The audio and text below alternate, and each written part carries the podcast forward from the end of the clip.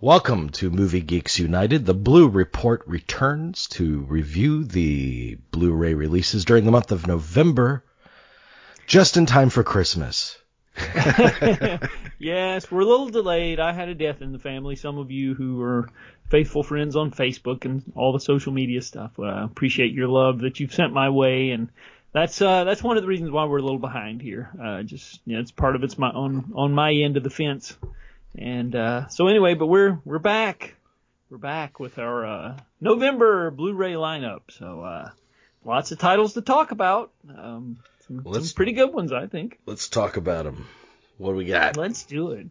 Well, we'll start with uh, the Guns of Navarone. Finally made its 4K debut. The uh, the classic, uh, you know, action film with uh, Gregory Peck and David Niven, Anthony Quinn from 1961, and uh, that's uh, I think that was part of a, a, Columbia Classics box set last year that's gone out of print that's worth a lot of money from what I'm being told. Mm. But uh, it's gotten an individual release, The Guns of Navarone, and I didn't get a review copy of it, so I'm not really can't really tell you about what all the bells and whistles are on it. But I think there's a lot of carryover material from the previous uh, iterations of it on uh, Blu-ray rather. So uh, you know, anyway, uh, Pig, the uh, Nicolas Cage film that's been getting a lot of uh, critical love. Now I missed this. I don't know if you got around to it or not, but that's Lionsgate has issued that on Blu-ray, and uh, if you have seen it, uh, I'd be curious to hear your thoughts. I haven't seen have... it yet. I mean, it's right there on Hulu. I see it every day as I like uh-huh. scroll through, but uh,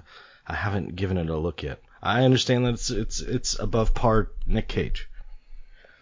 Oh yeah, yeah, that's uh, that's what I'm hearing as well. So uh, I would be I would be very interested to the Nick Cage know. the Nick Cage that I am interested in is the next one. What is that? I don't know the title of it. Something like a a waste of extraordinary talent or something like that, where he yeah, play, right, where right. he plays himself recreating characters from his past or so. I don't know. It, it's a kind of it's a very meta sounding movie. Mm-hmm. Yeah, I've uh, yeah I've heard a little buzz about that. Could be interesting. Uh, yeah. Well, a couple of uh, couple of Disney titles here. Uh, I think we've talked about the Disney Movie Club before. They have these exclusive titles where it's kind of like the Columbia Record Club that they used to have years ago, and you know, you buy a one, uh, three for a, a dollar or a penny or whatever it is, and then you have to buy so many at regular price over the course of three or four years. And they have a uh, Disney has their own version of that, the Disney Movie Club, and they re- release some exclusive stuff there uh, to their Disney Movie Club. And two of the titles are Melody Time from 1948, the animated film, and uh, Make Mine Music from 1946. So those are two new titles that are exclusive to the the Disney uh, Movie Club. And Hacksaw Ridge made the jump to 4K. Mm. Uh, the uh, Mel Gibson directed uh, Oscar nominee, I think, from 2016. That got uh, finally finally made the leap to Ultra HD. And uh, in our last episode, I talked to the head of restoration over at Paramount, uh, and specifically tying into this title, The Sheik. Uh, the uh, silent film from 1921. It's 100 years old. Hard to believe, but um, anyway, they've done a restoration on that. Uh, this film only runs an hour and six minutes. Believe it or not, it's uh, uh, the the the running times on a lot of these early silent films are pretty pretty short. But anyway, it's been restored in so much as they could restore it. You know, a lot of the uh, original negatives and all that stuff have been lost to the sands of time, and the Sheik is uh, they've done the best they could with it, and it, it looks fairly well, uh, and, you know as as well as they could have. And um, anyway, it has the uh, uh, an original music score composed by Roger Bellon uh, in uh, 5.1, so you get the uh, Dolby audio while you're watching the uh, the Sheik, and you get a featurette, the Desert Heat, uh, 100 Years with the Sheik. And I guess this was the film that made Rudy Valentino uh, matinee idol, or I, I wonder guess. if people called him Rudy for short. Yeah, I don't know. That's a good question. Seems Uh, like such an informal kind of name for the biggest movie star at the time, like the sexy. I know, right? Hey, Rudy. true. Yeah, did you uh just curious if you ever saw the uh the biopic by Ken Russell of Valentino? I didn't see that one. I know. I mean, he made a career out of biopics for a long he time. He sure did. Yeah, I can't remember did. the one that I saw. Did I see Mahler? I think I saw Mahler. Mm-hmm. Which I liked, actually. Oh yeah, I uh the one I would vouch for would be um I guess that's the one about Tchaikovsky, the one with Richard Chamberlain, the Music Lovers, I think. Mm-hmm. And uh, boy, I love that one. That was that blew me away. Did he Um, make one on Chopin or? I. I hmm, seems like he did. I know he did Sa- uh, Savage Messiah. That was a one on a sculptor, famous sculptor, and then he did a Mahler, as you said, and then he did um, Liszt. There's one on Oh, List, Liszt. Lisztomania. Yeah. yeah, Lisztomania. yeah, yeah, yeah, yeah. Yeah, that's it. So, uh, but I but remember I, I, really, I had a piano recital when I was a kid. I never stuck with it. I, I can just Mm-hmm. pick out stuff on piano, but I can't officially play. But uh, I'm the same way. It's but funny. yeah, I remember after I finished that recital, like I had a little figurehead of Litz, and uh, I still have it from when I was like I don't know seven years old or something. Mm-hmm. Still got it on my piano, my Uh-huh. childhood piano. Yeah. It's uh that's funny. Yeah, I um yeah the uh the music lovers was one of his uh I saw it I guess about 10 years ago it turned up uh on some maybe TCM or something and I, I just loved it. I thought, man, this is incredible. He's like command of the medium, you know, the uh, you know the just all of it, the visual, audio, and all that. And the, um, I think the uh, want to say Andre Previn did the uh, the music score for and he was the stand-in for Tchaikovsky, so to speak, for the film soundtrack. It was just uh, and then I picked up uh, I picked up that uh, soundtrack over at Amoeba when I was out in Los Angeles Mm. in 2013, I guess. The original vinyl still sealed. Wow. So- yeah, keep it that way. So yeah, but the, Sounds stupid to everyone else that, that doesn't collect vinyl. Why would you keep it sealed? Like, why would? Yeah. But when I I buy a, right? a sealed album, unless it's definitely something that I gotta hear that I can't Mm-hmm. get on streaming, then I'll I'll yeah. I'll keep it sealed. But um, here's a question for you. I'm like not the the Ken Russell uh, aficionado who's knowledgeable front and back about his career, but um, uh, most of his movies I've seen I haven't liked. But here's the question: the um, Theresa Russell, even if she's in some movies that you like, do you think she's a good actress? I don't know. Uh, that's a good question. I mean, she's she's been effective here and there, but I, I'm not really sure. I don't know if it's uh, the director that she's working with Which is brings out which has been Ken Russell. Right. Yeah, yeah, And she's in Straight Time, of course. I just rewatched that, and I thought she was pretty good in it. I mean, it's not a it's not a big role, but it uh, you know she's got some Yeah, good scenes she's with Dustin good. Hoffman. She's good. I mean, the, she's she's got a natural quality in that movie. Yeah, right, exactly. Yeah. So uh, maybe the directors uh, bring out, you know, what talent she does have. It, you know, it just may, maybe that's what it is. I uh I thought she's pretty good in Bad Timing, the uh, Nick Uh-huh. Roeg film too. That's uh, that's a good one I would recommend for her if you want to see her at her best, shall we say. Yeah, man, I tried to. I, I've I've tried to watch Whore a couple of times over the decades, yeah. and uh, it's God, a tough one. It's a terrible movie, and and she's Yeah. not good. No, no, So, she wasn't. You're so I'm I agree. thinking, am I thinking about this on the wrong level? Am I should I reevaluate this somehow? And- Yeah. Yeah, I'm kind of right there with you on Whore. That's uh yeah, that's not not not the brightest spot on her uh, resume, I would say. Yeah, I uh did you ever I mean while we're on the subject of Ken Russell, did horror, you ever yeah. see yeah, or before we were yeah.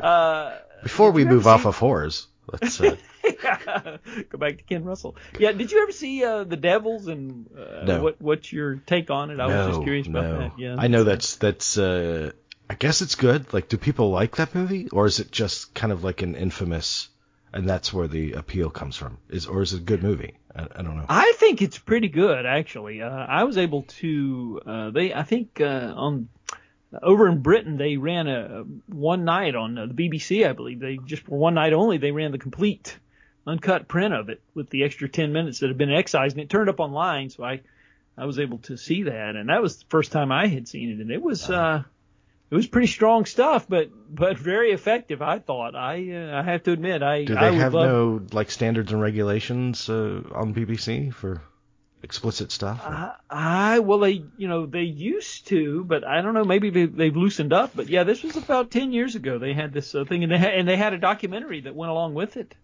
uh, as well. But yeah, and it got a limited DVD release over in the UK as well, but I, that may be out of print, but never Blu-ray or anything like that. But and Warner Brothers is they, you know, they it's a Warner Brothers production, so uh, they basically at this point in time don't want to touch it. They're just really afraid of the black backlash. And uh, it's, it's pretty potent. Nobody it really is. really I have going to care. I mean, nobody's really going to care. I mean, i- i- if they're Uh, if they're skittish about just releasing it on Blu-ray and putting it out, I mean, you know, it's not gonna be some kind of national scandal. But it is one of these, uh, uh, probably one of the top underground movies hmm that people, you know, postulate about. Yeah, there's there's a couple of scenes in the uncut version that really might uh, you know, raise the ire of some some religious folks, shall we say? And so uh, I don't know if if that got out there and started making the social media rounds, if they took screenshots or something like that, it it could become a thing. I don't know. I mean, who knows? But uh, but anyway, it's amazing that a movie that's 50 years old still has that power Uh huh. uh, and that uh, and the George Feltenstein who runs the Warner Archives, uh, the uh, the that puts out all their older titles. He was uh, in an interview recently. I saw him saying that uh, it's it's still uh, that they're aware that people want it, but they're still afraid of it. Is what he said. So uh, the the people at Warner Brothers are are scared of what could happen. So it's an interesting story. I don't know. I mean, it's it's so odd. It's so hard for me to gauge what people care about anymore. And Yeah. If, and if movies is one of those things that they give two craps about anymore. I know. I I, I kind of feel the same way. It's um anyway. Who who knows? But anyway, the dilemma of the devils. I mean, they'd have to watch it, and I don't think people are going to watch a 50 year old movie anyway. yeah. So they just base their judgment on, on, on, like you said, a screenshot or something. Yeah, that's what it would be. Yeah, it would be kind of it would be uh, akin to. Of course, we live in a different climate now, but when the last Temptation of Christ uh, came out, and there was all the furor in these little small towns, and there were uh, you know it was towns where the movie would never play to begin with. I think that's still something that would happen. yeah. Actually, there was what is the movie? There were people picketing a movie that just came out this weekend, and they were outside the theater picketing it, and it had something to do with um, religion. Gosh, what is that movie? I can't. Ah, man, can't I remember. missed this news item. You you got me curious. Anyway, it said something slightly different about uh, about religion. I can't think what it is. hmm Oh damn it. Anyway, but they, you know, Wow. but if something like Temptation came out, I think they'd still come out of the house and pick it. Yeah, or if they had a major re- reissue of the Devils, you know, that's uh that that might be a thing, a theatrical reissue or something. Uh, now right. that that might get people going, but um But at the same Yeah. time, maybe that's the best you could hope for. Maybe that's really Yeah. the only way to get kind of exposure onto the a 50 year old movie if you re-release Mhm. it. that's true. Yeah, That's what they should do. They uh, should do some exclusive theatrical engagements of the most blasphemous film from the past 50 years. so somebody will see it at least. Yeah, it's uh it's it's good. Uh there's a I think Mike White did a, a special episode of the projection booth uh, covering the dilemma of the devils. It's it's an interesting listen for anybody who Well, wants we to go did more in depth with it. And, yeah, I know. uh, yeah, you guys. Yeah. and that uh, that book is fantastic. Uh, I've got it right here, but I, I can't see the name of it from across the room. But a guy wrote a book on the whole saga of Last Temptation, from from conception to you know the death threats in the French theater that was bombed that showed it, and uh, Yeah. yeah, it's quite a saga. And it was it, it became uh, uh, a cause a cause celebre for uh, you know the the burgeoning religious television you know uh, uh, industry. They needed something to harp on uh, because you know the PTLs and all that kind of stuff were all the rage back then, and so they needed to get people angry. And uh, you know you could see it today when you need to get people angry and fired up, even if they don't know what the hell they're fired up about. That's true. Yeah, very very much so. Yeah, it's um yeah, it's it, well, I just remember when Last Temptation came out. It's funny because I, you know, I was in high school. Well, I, actually I was in um yeah, I just graduated from high school uh, a couple of months prior. And you know, I lived in a small town and all these people in our town were picketing the film, uh, you know, and hadn't even come out yet, but they were picketing the theater and and I'm thinking to myself, why are you picketing when this film's never going to play here anyway? Because it was a limited release. So what? I mean, what, you know, it's not like it's going to be in 3,000 theaters. Yeah. Even back then, I knew that. So it was really stupid. It was a limited release and only going to be playing in, you know, really uh, Odeon bigger theaters because Odeon was a producer or some kind of contributor right, to course. it. Yeah. Yeah, it made no sense. But that just goes to show you how little uh, they know about these well, they, things. They threat they threatened to burn down our local theater, and and he said the same thing. He was like, oh, "It's not playing here." yeah, exactly. it's crazy. Well, if you do play it, we're gonna burn your theater down. yeah, these people know nothing about how the movie industry works, about how limited releases and art house films are. You know, they just somebody says, "Oh, there's a blasphemous film. Oh, we got to do something about it," and that's then they're off on on their way. Yeah. So, that's kind of the way it is. And some things never change. That's one thing that hasn't changed. You know, we've seen a lot of changes, but that's not one of them. Well, at least somebody somebody's fired up about movies. Speaking speaking of which, I did watch finally watch that Eyes of Tammy Faye movie. Okay, well, uh, take on that. I thought it was fine. I mean, I, I think it's another instance of a of a great performance uh, in the service of a mediocre movie. But yeah, there, but the, but there were uh, elements of it that I enjoyed. Yeah, me too. The documentary is still much better, I think, uh, from from 2000, I guess it was. That's that's a really good documentary about her, and I would highly recommend anybody to to see that first before you venture into the yeah. Of Tammy Faye film. Yeah, I mean the movie exists Doc- because she wanted to play that part, and I'm I'm glad that she was able to to do it. Yeah, she does a great mm-hmm. job. Yeah, that's uh, all that took place about uh, 20 minutes from where I live. So those events unfolded there. It's it's kind of in my backyard, as you say. So uh, anyway, yeah, and some of that was shot on location, I, I do believe. But anyway, so we'll move on to another Kino release, which is pretty interesting. It's called Homebodies, which is a uh, this has kind of been a favorite of mine for years. It's a 1974 horror film. What it is, it's a, a bunch of senior citizens are being kicked out of their apartment building um, because they want to tear it down and make way for condos or whatever, and so they decide to fight back and they begin murdering the uh, people who are anybody that tries to get them to leave their tenement. They uh, they murder them. so you basically have a bunch of senior citizens who are murderers, and it's uh, there's some pretty inventive uh, killings in the film, and it has a really good sense of humor. Um, it has uh, in the cast you have Ruth McDevitt who always played on who uh, always played on Kolchak the Night Stalker. She was uh, Miss Emily the advice columnist for anybody who ever watched Kolchak. And there's uh, Peter Brocco who's in One Flew Over the Cuckoo's Nest and some others that you might recognize. Who's he playing that? Cuckoo's Nest. I'm not sure, but uh, he's just credited with being on one in One Flew Over the Cuckoo's Nest. I'd have to look up and see what part he played. See. Peter Brocco. Peter Brocco. Yes. Brocco. Let me see if I recognize his face. Yeah. Oh, I don't remember him in Cuckoo's Nest, but but there he is. Oh yes, I do. Yes, I do. Okay. He was. I think he's a guy that was being fed through a straw or through a tube or something. That's right. Yes. Yes. Yes. Yes. Oh. Yes. I, I, do remember him now. Yep. Mm-hmm. Actually, that's the character's name. Guy fed through tube. that's good.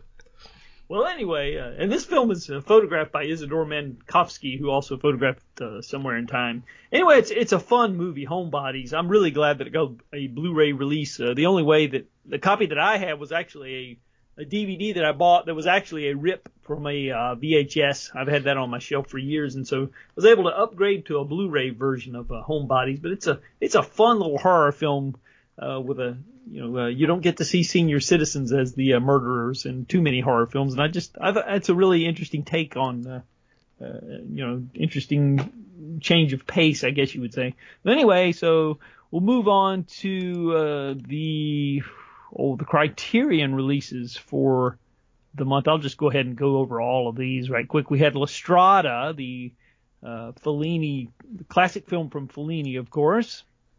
And Criterion? this one had, uh, yeah, these are all criterions. Uh, it was a 4K digital restoration of the 1954 film. Uh, has um, an alternate English dub soundtrack uh, featuring the voices of Anthony Quinn and Richard Basehart. Uh, commentary from 2003 by Peter Bondanella.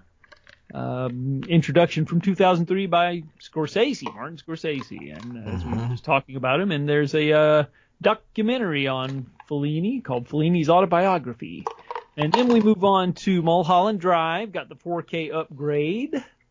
Uh, so it's finally been issued in Ultra HD, and I hear that it's uh, it looks fantastic. I, they ran out of review copies. I did not get any review product in November from Criterion, so I can't attest to the quality of any of these. But uh, Mulholland Drive getting a lot of high marks in terms of quality. Uh, I think a lot of these are carryovers from the previous editions. There's the 2015 interviews with uh, David Lynch and uh, Naomi Watts, Justin Theroux, and uh, Jack Fisk, the uh, production designer, and the casting director Johanna Ray.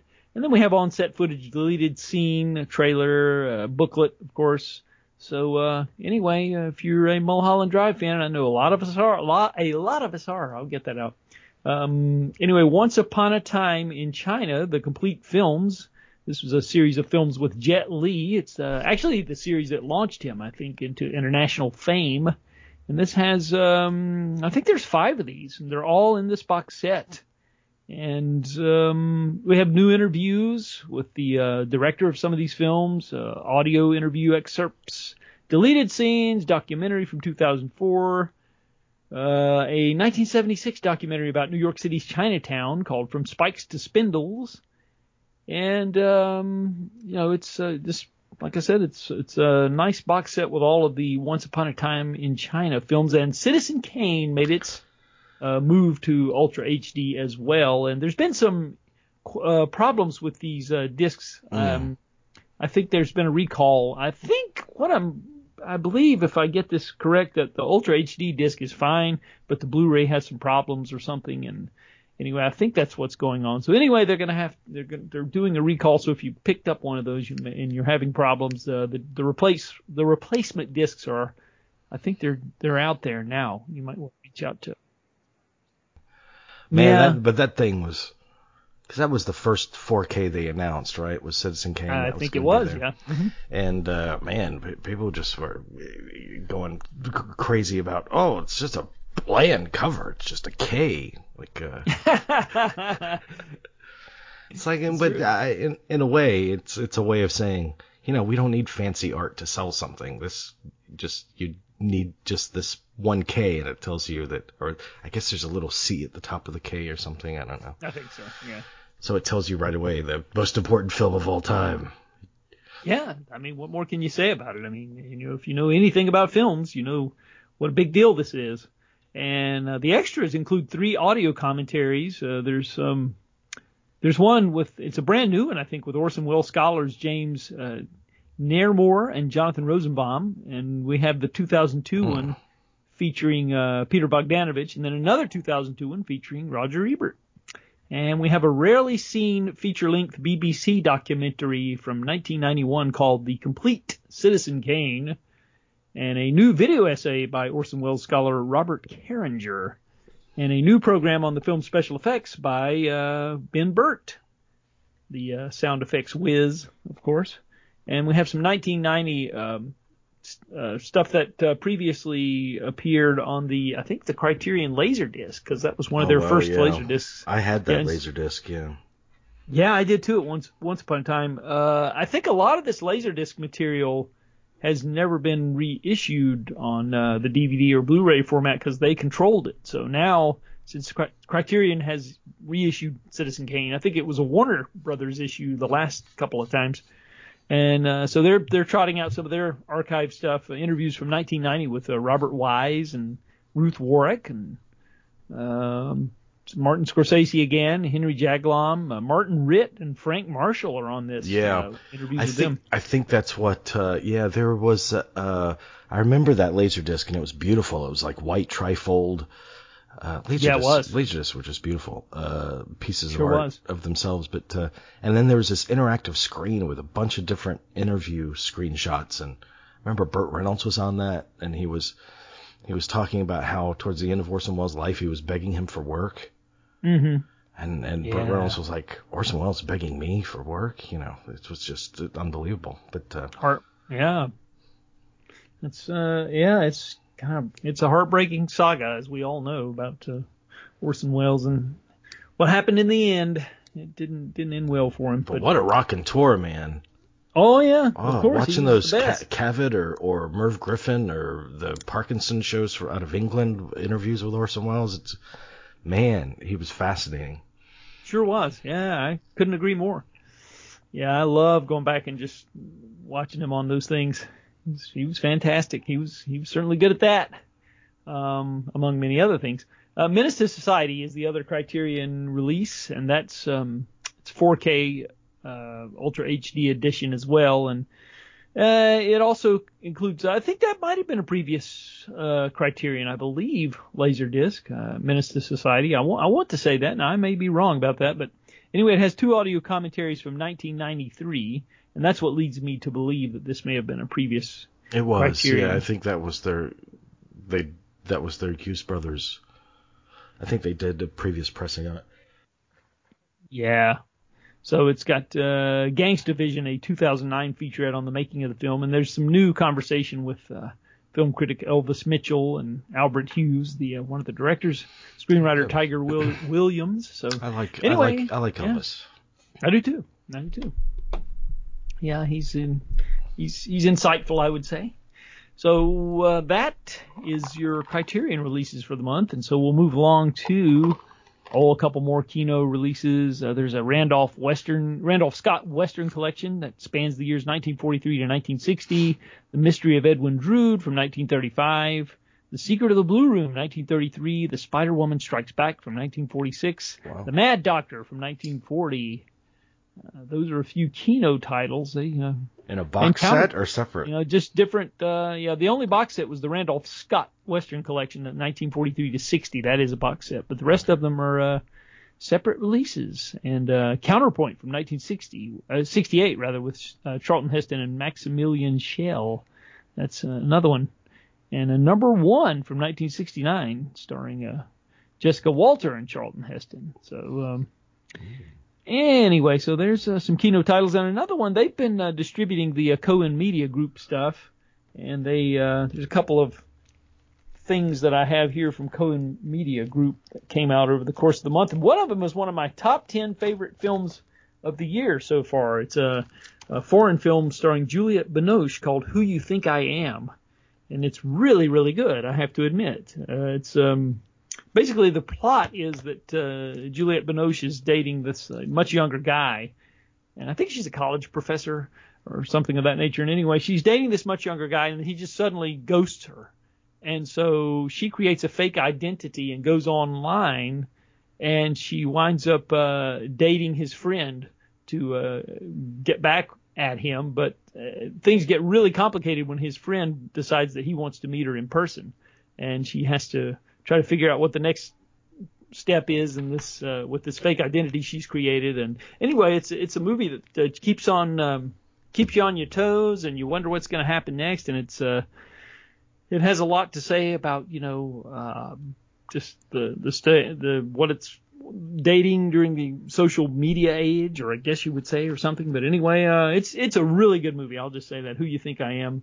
Uh, directed by Safy Nebbou. I think I'm pronouncing that correct. But anyway, um, uh, there's a criti- critical blurb here that says Catfish meets Fatal Attraction. I would I would say that's true. That's very apropos, I would say. But anyway, uh, big thumbs up from me for Who You Think I Am, now available from Cohen Media Group. And so we have a couple others here. White as Snow, a film by Anne Fontaine. Uh, this stars Isabelle Huppert. It's an uh, I think this is a, uh, yeah, this is a new, fairly new film, and uh, didn't get around to it actually. Uh, but uh, anyway, it's um, it got some pretty good notices. A good one from New York Times, and The Deceivers from 1988. Uh, this stars uh, Pierce Brosnan. Mhm. This is um, yeah, I think this is one of the Ismail Merchant. Uh, productions and it's directed by Nicholas Meyer, who you know the director of Star Trek II and and The Day After, and uh, this this uh, again is um, is pretty pretty well regarded. Um, I think uh, Roger Ebert was a fan of this one. Which one? If you had a double feature of the day after and the morning after, what order would you put them in? that's, a, that's a good. That's a dilemma. That is a real dilemma. It truly is. Uh, Yeah. I was always so disappointed that the morning after didn't have this that song in it. There's got to be a morning uh, in the middle of this that would be murder mystery. That's right. Yeah, exactly. Oh man. Uh, so I think that uh, pretty well covers the. Uh, we're. I think that was. Uh, we were looking at November second. So yeah, we're moving along to the next, uh, the ninth. I think that was the second. That's Okay, everything. let's that see how much we've raised so far. Yeah. yeah. So anyway, um, L.A. Story was issued, uh, the Steve Martin film from 1991. Uh, that was issued on Blu-ray from Lionsgate, and uh, I hadn't seen that in forever, and so I went back and revisited that, and it's uh, it's slight but affecting, I guess you would say. Uh, there's Hmm. some some humorous moments in it, and uh, I wonder know, about those movies because there was there was a ra- an L.A. story was very well received, but uh, there were a rash of movies in that time that dealt with you know the pomposity of Hollywood and all that kind of stuff. There was that great Kevin Bacon movie where he's trying to make his first movie or something, and the studios are wooing him. What was the name of that oh yeah, what is that movie? Uh, Can't remember the name of it. Isn't And- Christopher Guest in that or something? Yeah, and, and that had some funny stuff in it. And then there was the Mistress movie that De Niro was involved in. Oh yeah. there are a couple of movies like that. Uh, I'm wondering, like the L.A. of the 19 uh, uh, of 30 years ago, like if if they feel dated now. I know. Uh, yeah, there were some dated things about L.A. Story when I rewatched it uh, last month. Uh, yeah, there were a few here and there. Not not too bad, but a few things. You know, and obviously the technology is very dated that they're using in the film. It's kind of shocking. Uh, you know, it's uh, the the way they communicate in these films, especially from the early '90s. I think it's even more dated than the ones from the early '70s in some ways, Mm. for me. Anyway. Well, cell phones were so big back then they could they could pass for walkie talkies. Yeah, I that's that's what I'm getting at. I would rather see somebody using a a, a rotary phone. I'm more comfortable with that than seeing these gigantic. yeah, but that you know those big shoebox phones in the cars were you know the the first uh, emergence of that technology really that showed that That's you're true. rich. That's right. As the old saying goes, you were shitting in high cotton if you have one of those. It's, it's a pretty old saying. well, that's uh, I couldn't think of any anything better to uh, any better adage to it would wouldn't come to me at the moment. Hang on, Uh, I'm, gonna, I'm gonna I'm gonna pour soda. Hang on, I'm gonna put Sure, the yeah. put the mic to the cup so you could hear the. All right. I don't want to. I don't want to spare our audience the pleasure. Oh yeah, you're making me thirsty, man. Oh, it's just mouth watering. On, not done yet. Okay, there we go. Okay, there it is. That's what's going in my stomach. All right, continue. yes. Well, anyway, so L.A. Story's out with a couple of new uh, featurettes and such, and so anyway, made its Blu-ray debut for its 30th anniversary, and then we have The Outsiders, the complete novel. Rejiggered Yeah, rejiggered version. by Coppola, right. Yeah, imagine that. who's going back through his entire library and saying, "Oh, I'm Francis Ford Coppola. I got that wrong." Yeah. I know. I keep waiting for uh, the rain, the uh, the rain people uh, extended Yeah. cut and the, uh, the you're a big 13. boy now. Yeah. Yeah, right. Dementia 13. You're a big boy now. Yeah, Yeah, it's so funny. Like. The Outsiders, The Godfather trilogy, he goes back to those. Apocalypse Now, he goes back to those. What about Dementia 13? No, no, no, I got that perfect. The rain people. Yeah, that's right. Yeah, actually, I'm I have a fondness for the rain people, and you're a big boy now. I think those are really good movies. Actually, uh, all jokes aside, Yeah. I'd like to see those released on Blu-ray personally, but uh, who knows? I don't know what the elements, what kind of condition the elements are in, but those are really under underseen Coppola films, I think. But anyway, The Outsiders. Uh, uh, yeah, we have both cuts of the film on this Ultra HD edition. And we have uh, an all new Francis Ford Coppola introduction, Restoring the Outsiders. So apparently he was involved in the restoration process of this. And then we have Outsiders looking in, deleted scenes, and some other stuff. So anyway, What year was that? What year was Outsiders? 1983. 83. So Cruise had done all the right moves? Yeah, risky business. Risky I think Business? at that point. Yeah, and uh, losing it. Okay. I think those were those were his, and of course his taps, and maybe uh, endless love. That's That right. Tap, debut. Taps was 81, right? Yeah.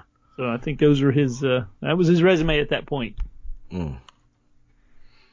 Yeah. So ear- early cruise. Yeah, that's an incredible cast. I mean, you know, wow. When you look at it, even today, it's like this is incredible. You know, Tommy Howell and Matt Dillon and Diane Lane and Ralph Macchio and Yeah. Rob Lowe and Swayze and Emilio Estevez and Lee, even Leif Garrett. so uh, yeah, it's pretty pretty impressive stuff. So um, anyway, so moving along to a couple of uh, Warner Archive titles, we have The Last of Sheila, and it's uh, interesting that this was released because it's uh, one, one of the few films I think that was actually written by uh, Stephen Sondheim, who died just a couple of couple of weeks after this was released. So Mm. I don't know if they were planning that, but anyway, uh, yeah, this film uh, was scripted by Stephen Sondheim and Anthony Perkins. I think it's the only film that uh, either of them scripted, maybe, but anyway, definitely the only film Anthony Perkins ever scripted. But uh, they were big puzzle fans, and I think they uh, that was one of their hobbies that they would uh, do puzzles and games together, and so they came up with this idea for this film. It's it's a really fun film uh, with Richard Benjamin, Dyan Cannon, and James Coburn, Joan Hackett, James Mason, and Ian McShane and Raquel Welch, and they're all on a boat. And basically, James Coburn's wife was was mysteriously run over, and he basically rounds up all of the people that he thinks could be uh, responsible for it, and uh, tries to uh, tries to figure out which one of them does it through a series, or did it rather through a series of uh, puzzles that he forces and games rather that he forces them to play.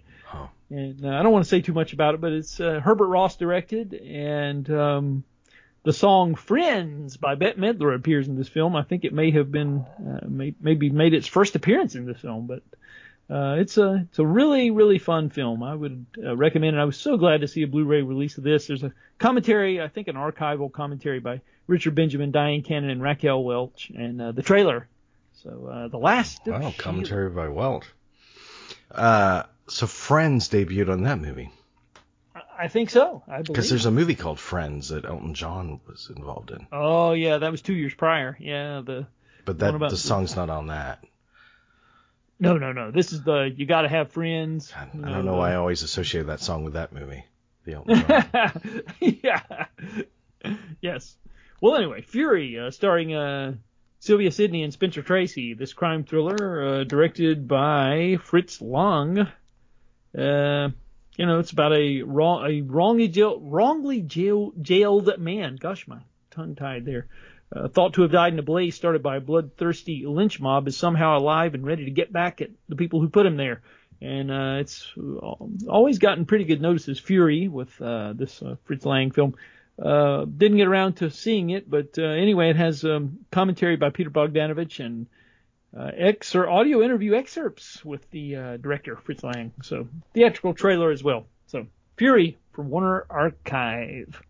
And uh, Reminiscence, the uh, latest film starring Hugh Jackman, got a 4K and Blu-ray release as well. I didn't get around to that one, but for anybody who missed that in theaters, it's out there now.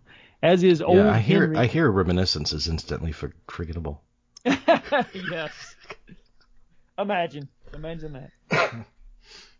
yeah, that's um so anyway, uh, we have that, and we also have Old Henry. That's a new release too, uh, with Tim Blake Nelson, which got pretty good notices. Uh, so that that has been issued as well. It's Uh, I about think the candy bar. uh, no, no, old Henry. Oh. OLD instead of OH Henry. But yeah, it's uh it's a western, I think, a western comedy and uh yeah, it's uh, and uh, Respect is another recent release that's getting a home theater uh, issue, uh, the one with Jennifer Hudson biopic of Aretha Franklin. I didn't get around to that one. Uh, Yeah, they're trying to keep her in the conversation for Oscars. They really are. Yeah, I've gotten not one but two screeners uh, that they uh, are get trying to get me to look at, and I do want to see it. I just haven't gotten to it. It's just too much going on. So, uh, but it's on the to-do list. And ladies, they talk about starring Barbara Stanwyck from 1933 is another Warner Archive release. I wanted to mention that one. Uh, one more train to rob. That's a, I think that's a Kino release from 1971, Western. And we have a trio, also from Kino, of uh, W.C. Fields films.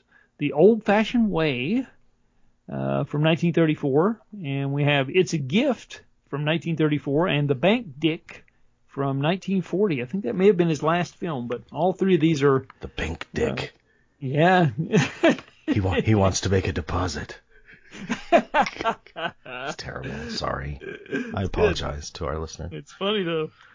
Uh, yeah, so these all have new audio commentaries and uh, the original trailers. So if you're a W.C. Fields fan, these uh, these uh, look pretty good. They've done a pretty good job with the elements they have. And uh, so anyway, trio of W.C. Fields films there.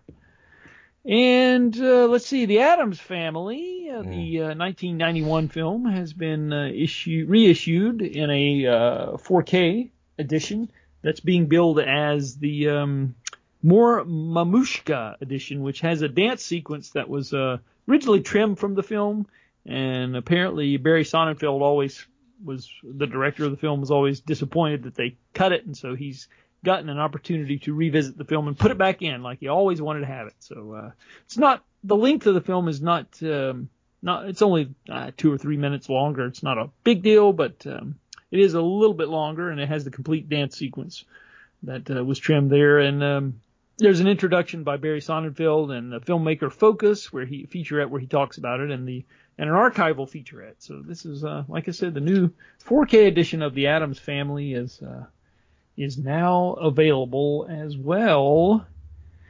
And let's see. Uh, we're about to make our way through November 9th. Just about to Chud was released uh, from 1984. The uh, was that cannibalistic humanoid underground dwellers. Uh, that's a special edition from Arrow Video with all kinds of new bells and whistles and featurettes and commentaries and all that stuff.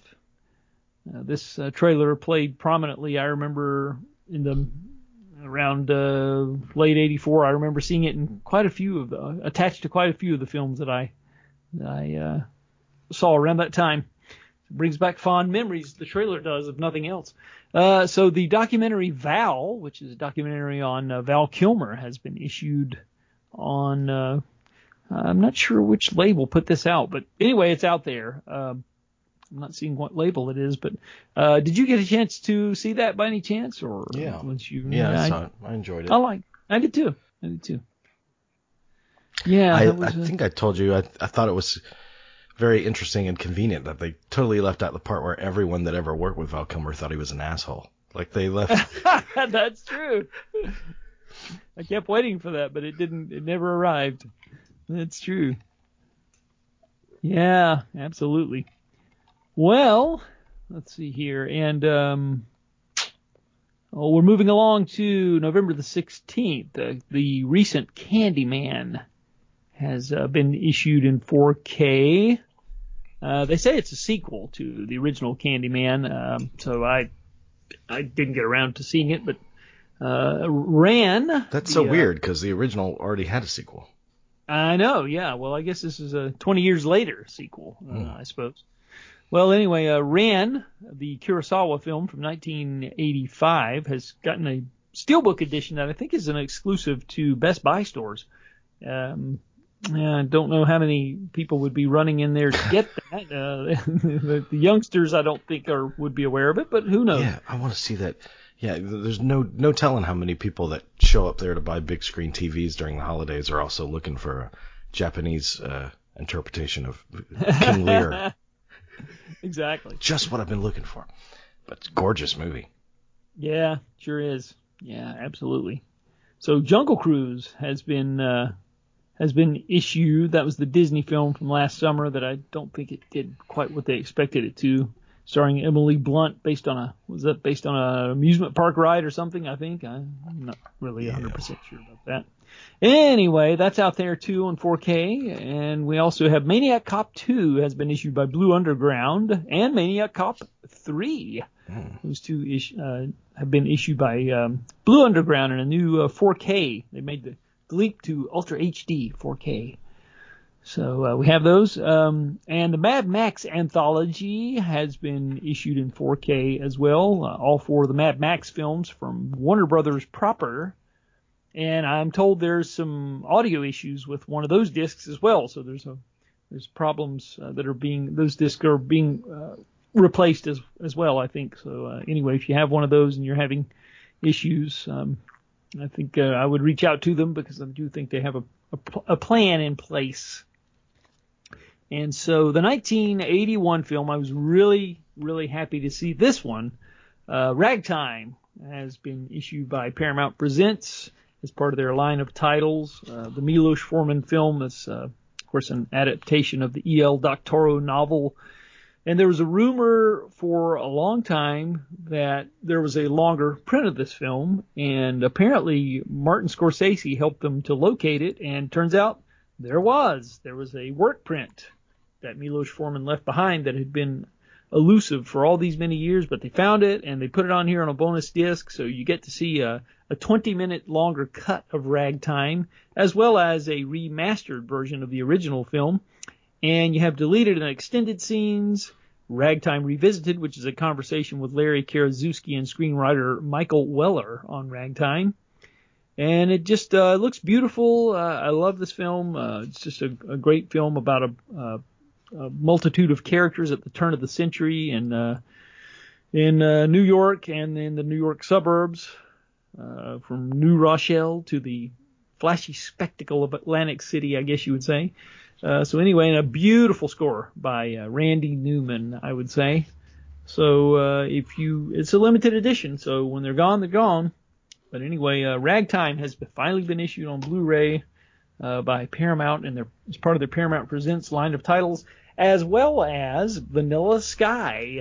Mm. The, uh, some people like this film. Some people say it's a misfire. I don't know where you stand on it. I'm kind of in the middle on it, but um, it's uh, Cameron Crowe as he reunited with uh, Tom Cruise after uh, Jerry Maguire, of course.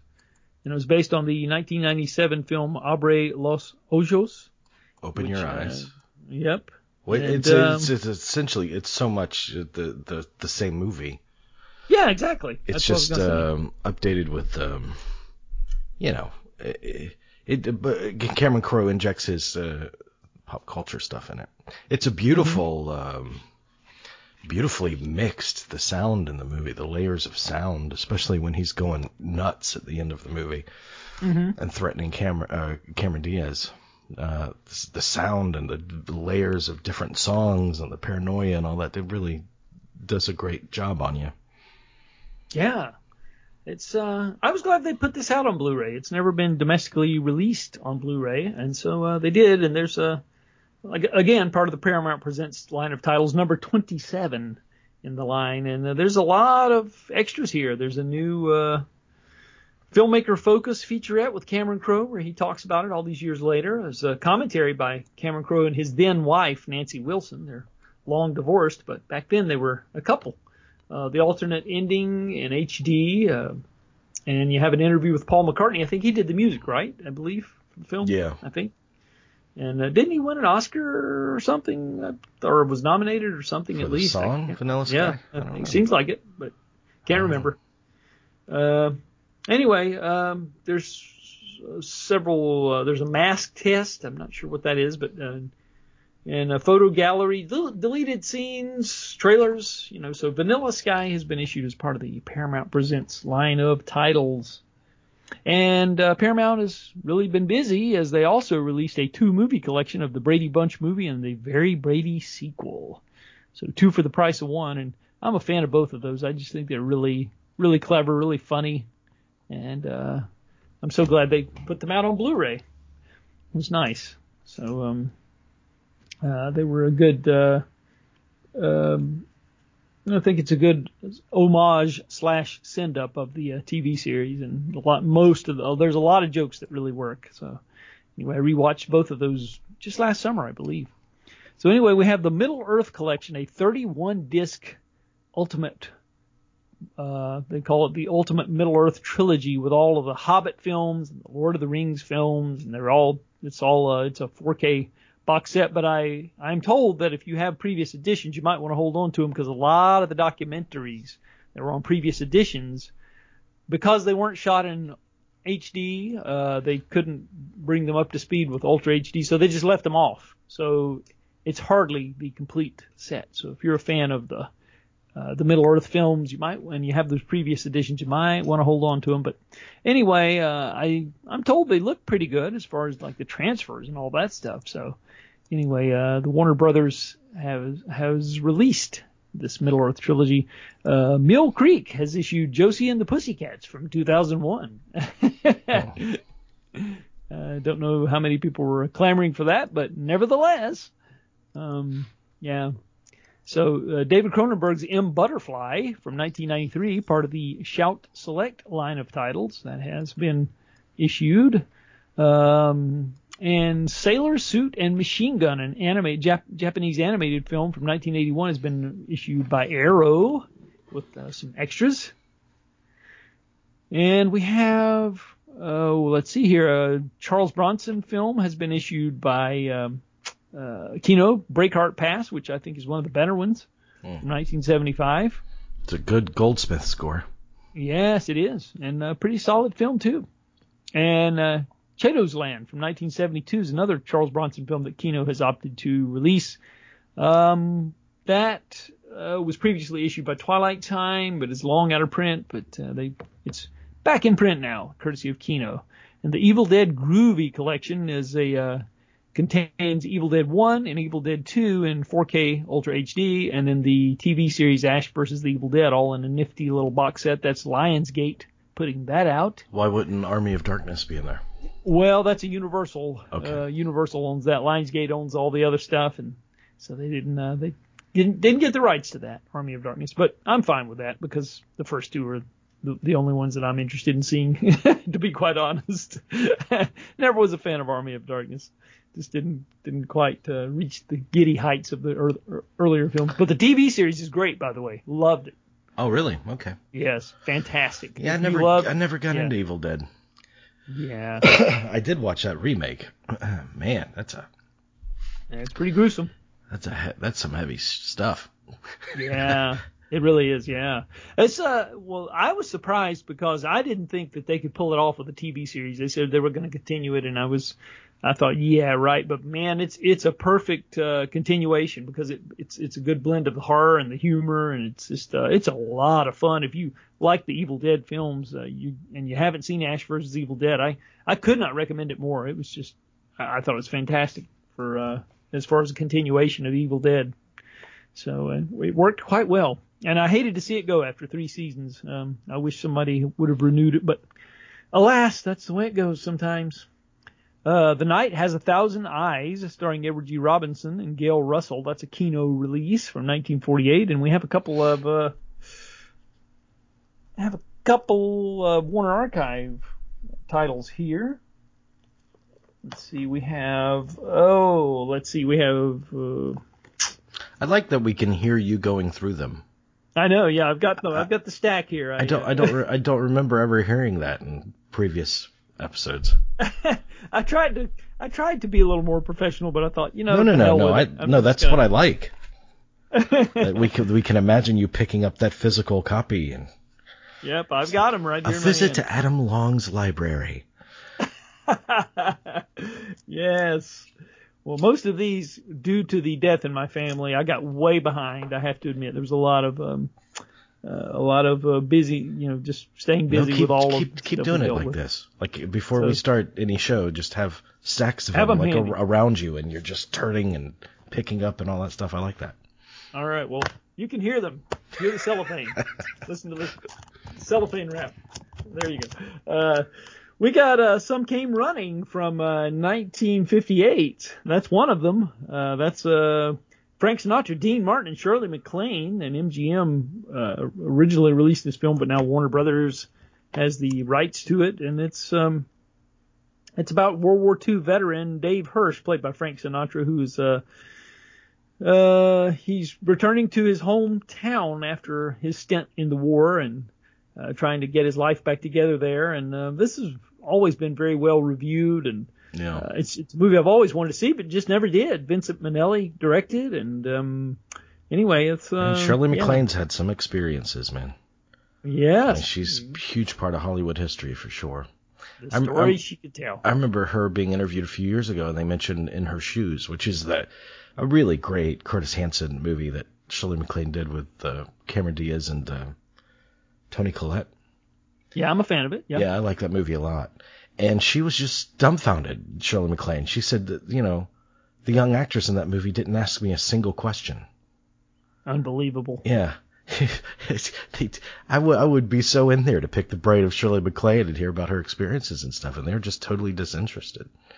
Uh, ugh, ugh. Did, did and speaking of Sinatra too, did uh um that movie that he did where he where he's uh, holding this family hostage to assassinate the president from their house suddenly is that the name of the movie? yeah, I think so. Yeah. Did that ever find a Blu-ray release?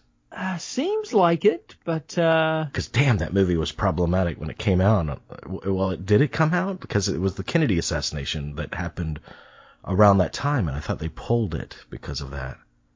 seems like it did get a physical media release. I'll uh, I'll have to do some checking to find out. But uh, That's an interesting movie. It's not a bad movie. yeah, and and that's one I you know there's several of his films around that time that I didn't see. I didn't see The Man with the Golden Arm. I uh, you know I I- I've always heard that one was good too. So of course that was about drug addiction. But uh, yeah, I'll have to uh, to see if that's out there. I'll have to do some digging. But Some Came Running has a featurette on it. Um, the story of Some Came Running in the theatrical trailer.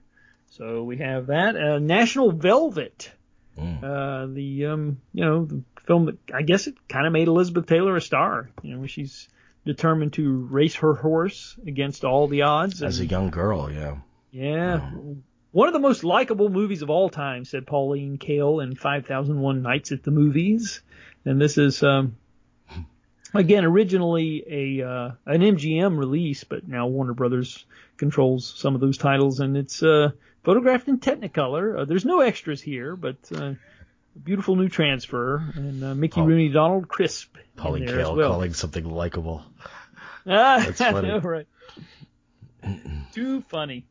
So, um, anyway, and we mentioned the Eyes of Tammy Faye earlier, so we won't uh, revisit that, but that is out.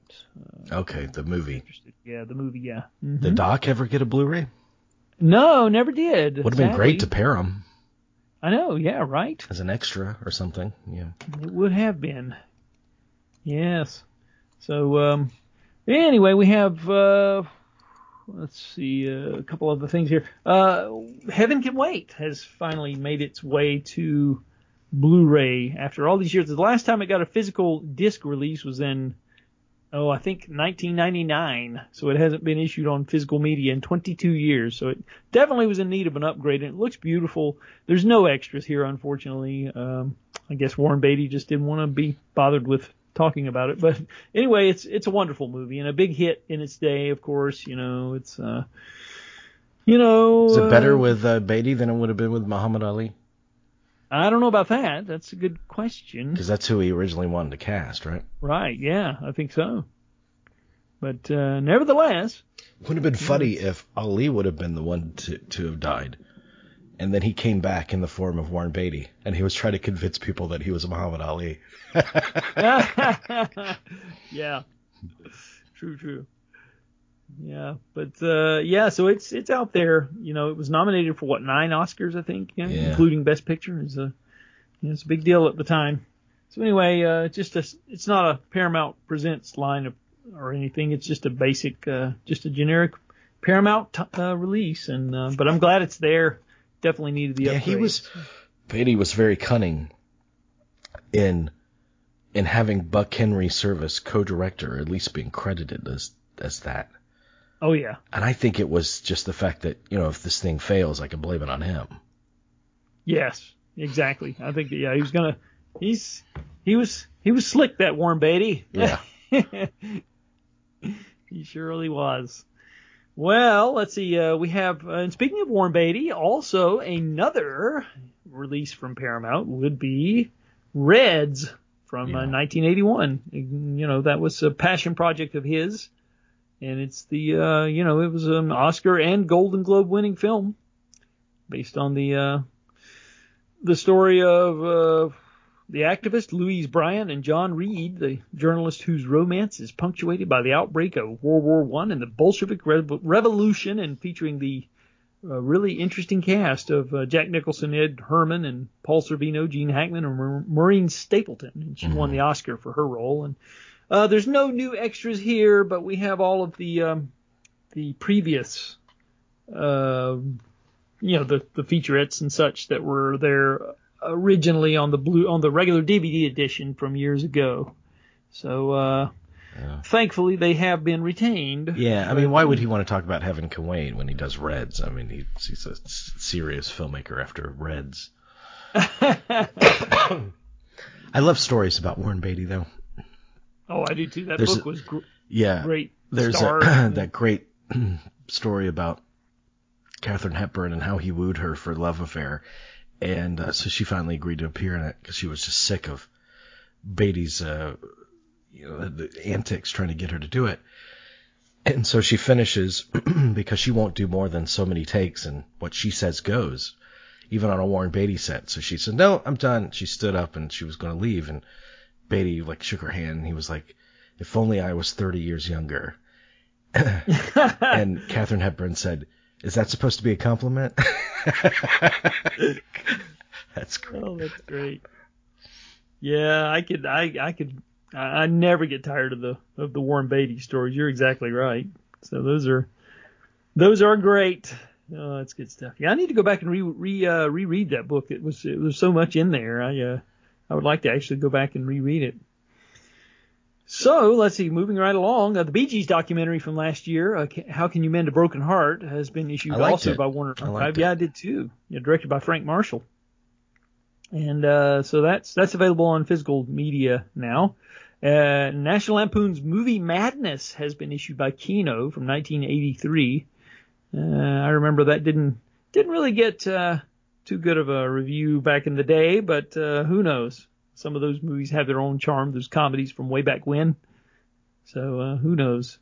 The Far Country from 1954 is an Arrow video release, and that uh, comes with a new transfer and some uh, new extras. That's uh, Jimmy Stewart is in that one, uh, directed by Anthony Mann. So uh, have that um, available. Let's see, and we're moving moving right along to November the 23rd. Uh, Uncut Gems. I forgot to mention that one earlier. That's another That's Criterion. Criterion. Yeah. Yeah, that's a 4K release as well. Uh, that one, I don't know how that one slipped through, but nevertheless it did. A movie you want to watch if you if you're looking forward to a very calming evening on the couch. yes, this is true. Uh, so that's out there uh, with uh, a few new featurettes uh, and extras, uh, maybe commentary. I'm not sure. There's some new. There's some new bonus material. Let's just say that. So anyway, um, and we have the uh, the Hills Have Eyes. Uh, Wes Craven's original Hills Have Eyes from 1977 has been issued in 4K by Arrow with uh, most of the previous extras. I think all the previous extras have been carried over. Don't think there's anything new there. But uh, if you want to get the uh, the Ultra HD upgrade, um, Hills Have Eyes is out there, and it looks better than it ever has. I did get a chance to look at this one. It really looks good. They did a great job with it, considering that it was shot on 16 millimeter. Uh, you'd be amazed. yeah, I don't, Um, I don't know that that movie needs to look good. Yeah, I know. You may be right about that. I mean, it's just it, it it is an effective movie. Uh, Mm-hmm. And I tried to watch it again just a couple of weeks ago, and I said I was like, I'm not going to put myself through this. Yeah. yes, it's true. Uh, it's a it's a tough one to watch. So yeah, uh, in 1990, Da- uh, Dave Stewart of the Eurythmics commissioned the uh, director Robert Mugge to and uh, music scholar, scholar Robert Palmer to go into the uh, the North Mississippi Hill Country and do, do a documentary on rural blues acts, and the result was Deep Blues, a 1990 film that was well reviewed in its day and it has been issued by the the film movement um, and it's part of their line of titles deep blues from 1990 just want to mention that And uh, Lullaby of Broadway from 1951 is another Warner Archive title, one of those musicals from uh, starring Doris Day and Gene Nelson. And uh, and The Thin Man Goes Home is another uh, Warner Archive title, uh, the fifth in the Thin Man series. They've released all the others. There's one left, I think, and I'm assuming they would release it. So there's a complete complete collection out there.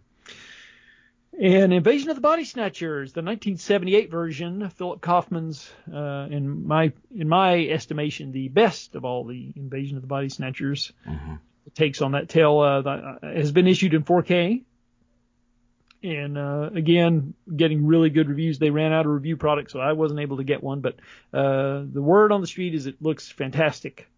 And um, Michael Chapman photographed that. Of course, he's no longer with us, but I think Philip Kaufman uh, was uh, he signed off on the transfer. So, but supposedly really good.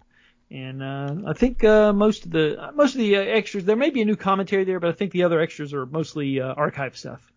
So anyway, Phantom of the Mall, Eric's Revenge from 1989 is another uh, Arrow video release. This is the slasher take on the old Phantom of the Opera story. It's, it's the same story, basically given a, a slasher movie take, as was the the way that things went back in the late 80s. And so uh, there's two cuts of the film here and some other new extras.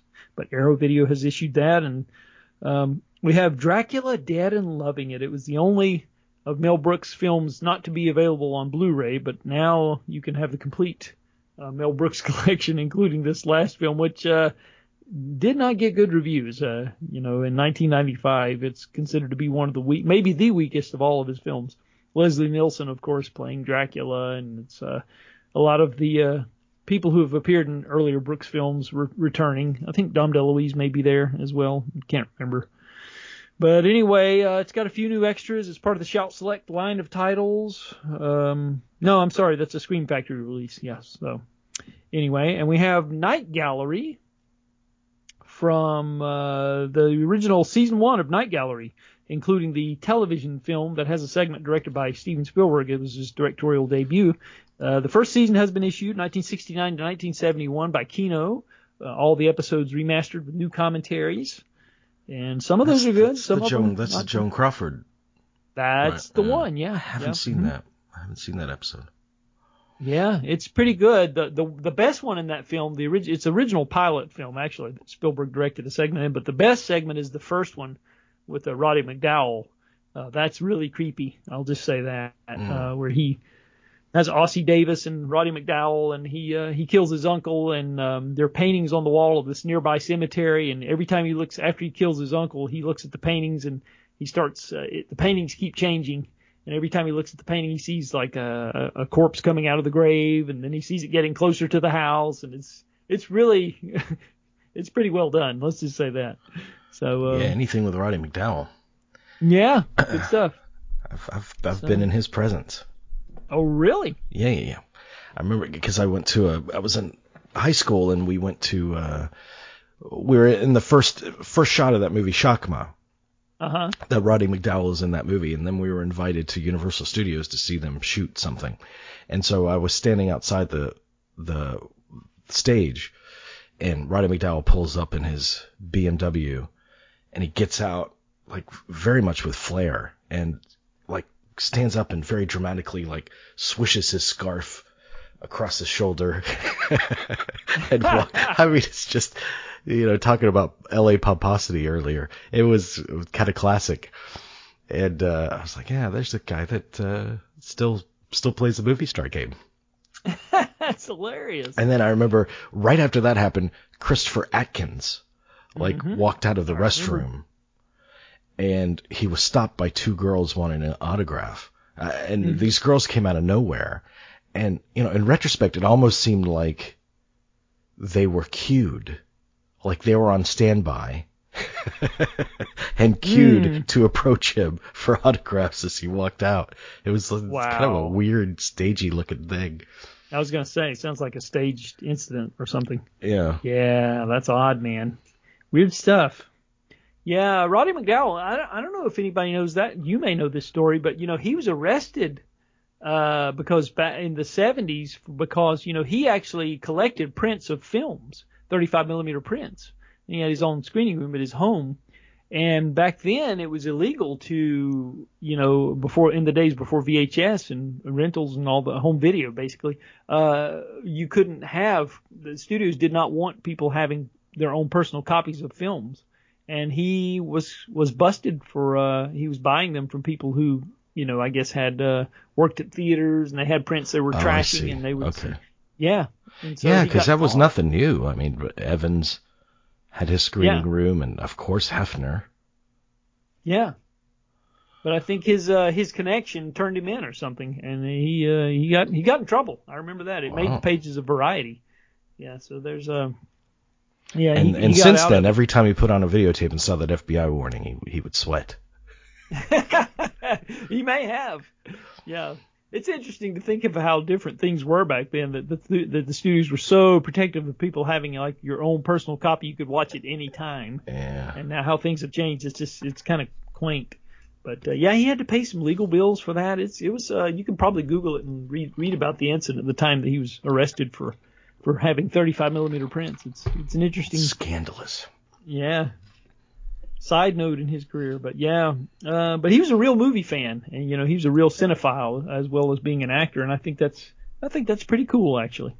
So anyway, uh, so the Woody Allen collection has been issued by this uh, new company. Uh, gosh, I'm not, I can't remember the, the name of the, the label, but I didn't get a review copy of this. But it's, there's a new label. It's an upstart label, and I can't remember what the name of the label is. But anyway, they basically licensed all the rights to the um, the Woody Allen films that were made in the um, oh from 1994 to 2003, and you've got Bullets Over Broadway. Mighty Aphrodite, Everyone Says I Love You, Celebrity, Small Time Crooks, and Curse of the Jade Scorpion, Hollywood uh. Ending, and anything else. Yeah, uh, some of those are good, some not so much. So it's a bag. Celebrity's not really any great shakes either. But there, but No. there, but there are some great, uh, there are actually great movies in there. That was a good period for him generally. Yeah, I love uh, love Bullets Over Broadway, and Everyone Says I Love You, and uh, Mighty Aphrodite's pretty good. Those those I can all get on board with for sure. So And I, I laugh a lot at Small Time Crooks. There's Oh, some, me too. There's Yes. some funny stuff in that. I agree. Yeah, they're When, definitely. when uh, Hugh Grant is going to teach them culture, and, and Tracey Ullman's listing all these things. I want to know art. I want to go to the museums. Blah blah blah. Then Woody Allen says, "I just want to know how to spell Connecticut." that's a good line. I'd forgotten that. Yeah, that's great. Yeah, good stuff. So anyway, mixed bag, but you know, there's a couple of titles, but none of those have been issued on, on Blu-ray in the past, so it's the first time for all those. So anyway, Wow. and of course, uh, you know, Can't imagine why not. I know. Can't imagine. you know, I liked his uh, his latest film, Rifkin's Festival. You know, which uh, has not gotten any real distribution here, but I was able to see it earlier in the year, and I I liked it a lot. I was surprised. Uh, you know, it was the one he shot right before the pandemic, and uh, was totally totally surprised at how much I enjoyed it. I did not had low expectations. The last couple of films he's done, I was ho hum on, but Yeah. I, I thought he was uh, on his 49th film as a filmmaker. I thought he was doing pretty good, and so uh, I actually nominated it for uh, best cinematography because I thought some of the the black and white parodies of uh, classic films that are in that included in that film are are really well shot and real well staged, and so I, I gave it a nod for best cinematography when I was voting for the Southeastern Film Critics. So I'm sure I'll be the only person who did, but anyway, Mm. that's yeah. Well, I think there's a double-edged sword because also most of those titles were Miramax titles. So Mm. Harvey Weinstein was, you know, oh know, my God. uh, yeah. in charge. So there's a you got the Woody Allen thing and you got the Harvey Weinstein thing. So I it's forgot uh, it's about uh, that. Yeah. yeah. So it's a it's not just one. It's two things. So uh, yeah. Anyway, so uh, we have. Oh, let's see. Moving right along, we're about to wrap things up here, getting closer. Um, so we have the Bird with the Crystal Plumage has Oh, been. love it. Uh, Love it. yeah.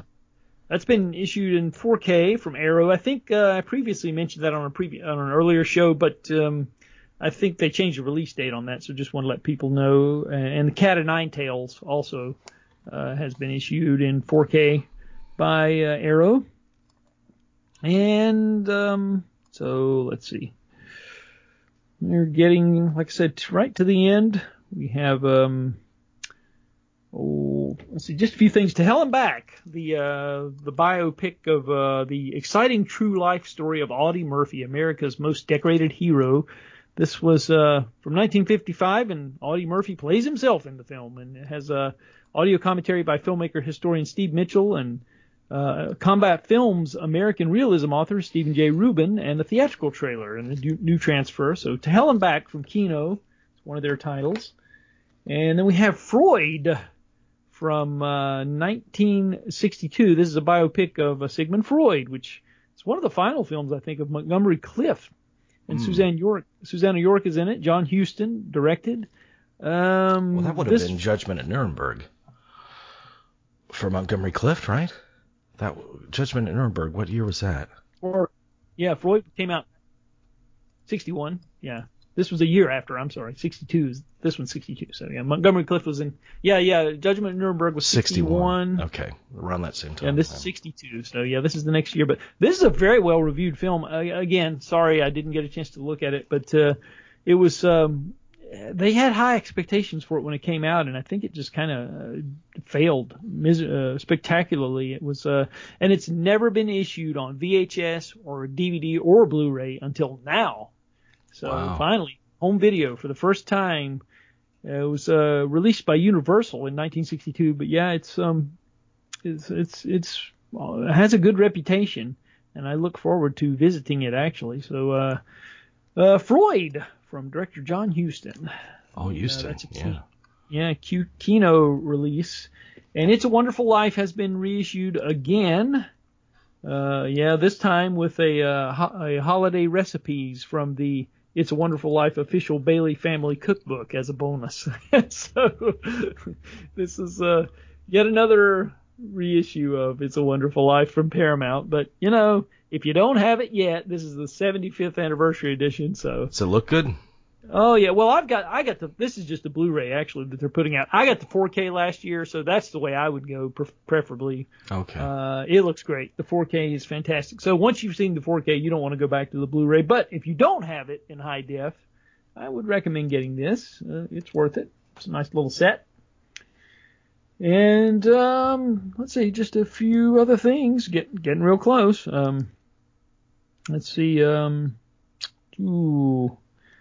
Summer of Fear from 1978 is a Wes Craven television film that starred Linda Blair, yeah. and I'm not seeing who issued this, but anyway, it has been issued, and there's a box set of the, uh, I think this is a Vinegar Syndrome, or maybe, uh, I think the films of Rudy Ray Moore box set includes uh, all the all the ones you would expect from 1975 to 1979. And a couple more Vinegar Syndrome titles are Don't Answer the Phone from 1980 and Graduation Day from 1981. And so I think, let's see. Oh, there's just a few more. Uh, There's a few few other things. Shang-Chi, uh, the latest, one of the latest Marvel films. Not the latest. I guess that would be uh, Eternals, but this was the one before that. Uh, it has been issued by Disney in 4K and Blu-ray, and uh, the well-reviewed horror film Saint Maud from 2019 uh, has been issued in Blu-ray. I saw it, didn't care for it personally, but I know a lot of people did like it. Uh, Party Girl from 1958 is a Warner Archive release, and this uh, stars um, um, Robert Taylor and Cyd Charisse. So um, let's see. The I Dream of Jeannie uh, complete series has been issued in uh, Blu-ray. Well, that's um, so that's a Mill Creek release.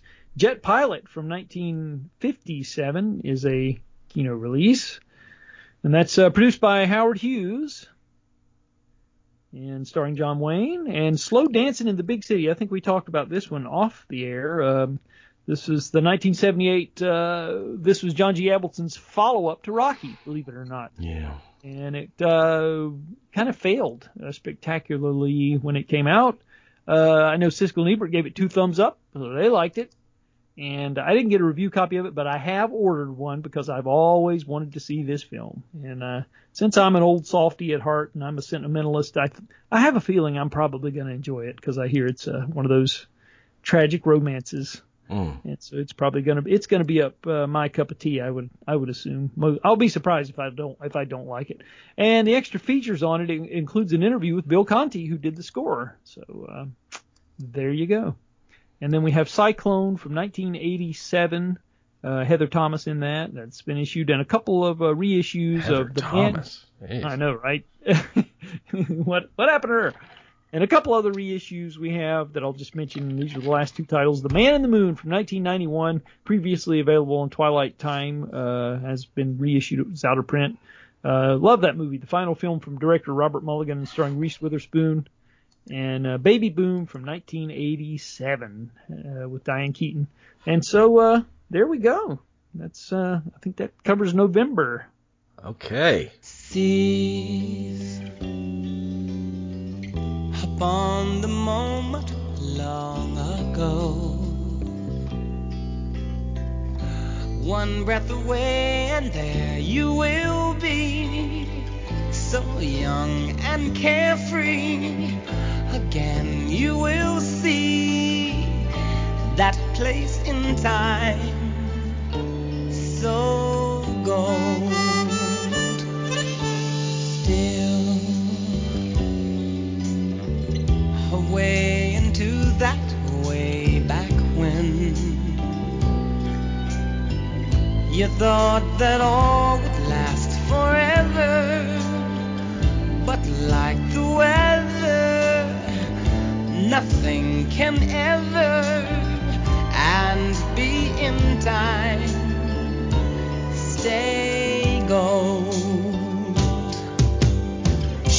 But can it be when we can see so vividly a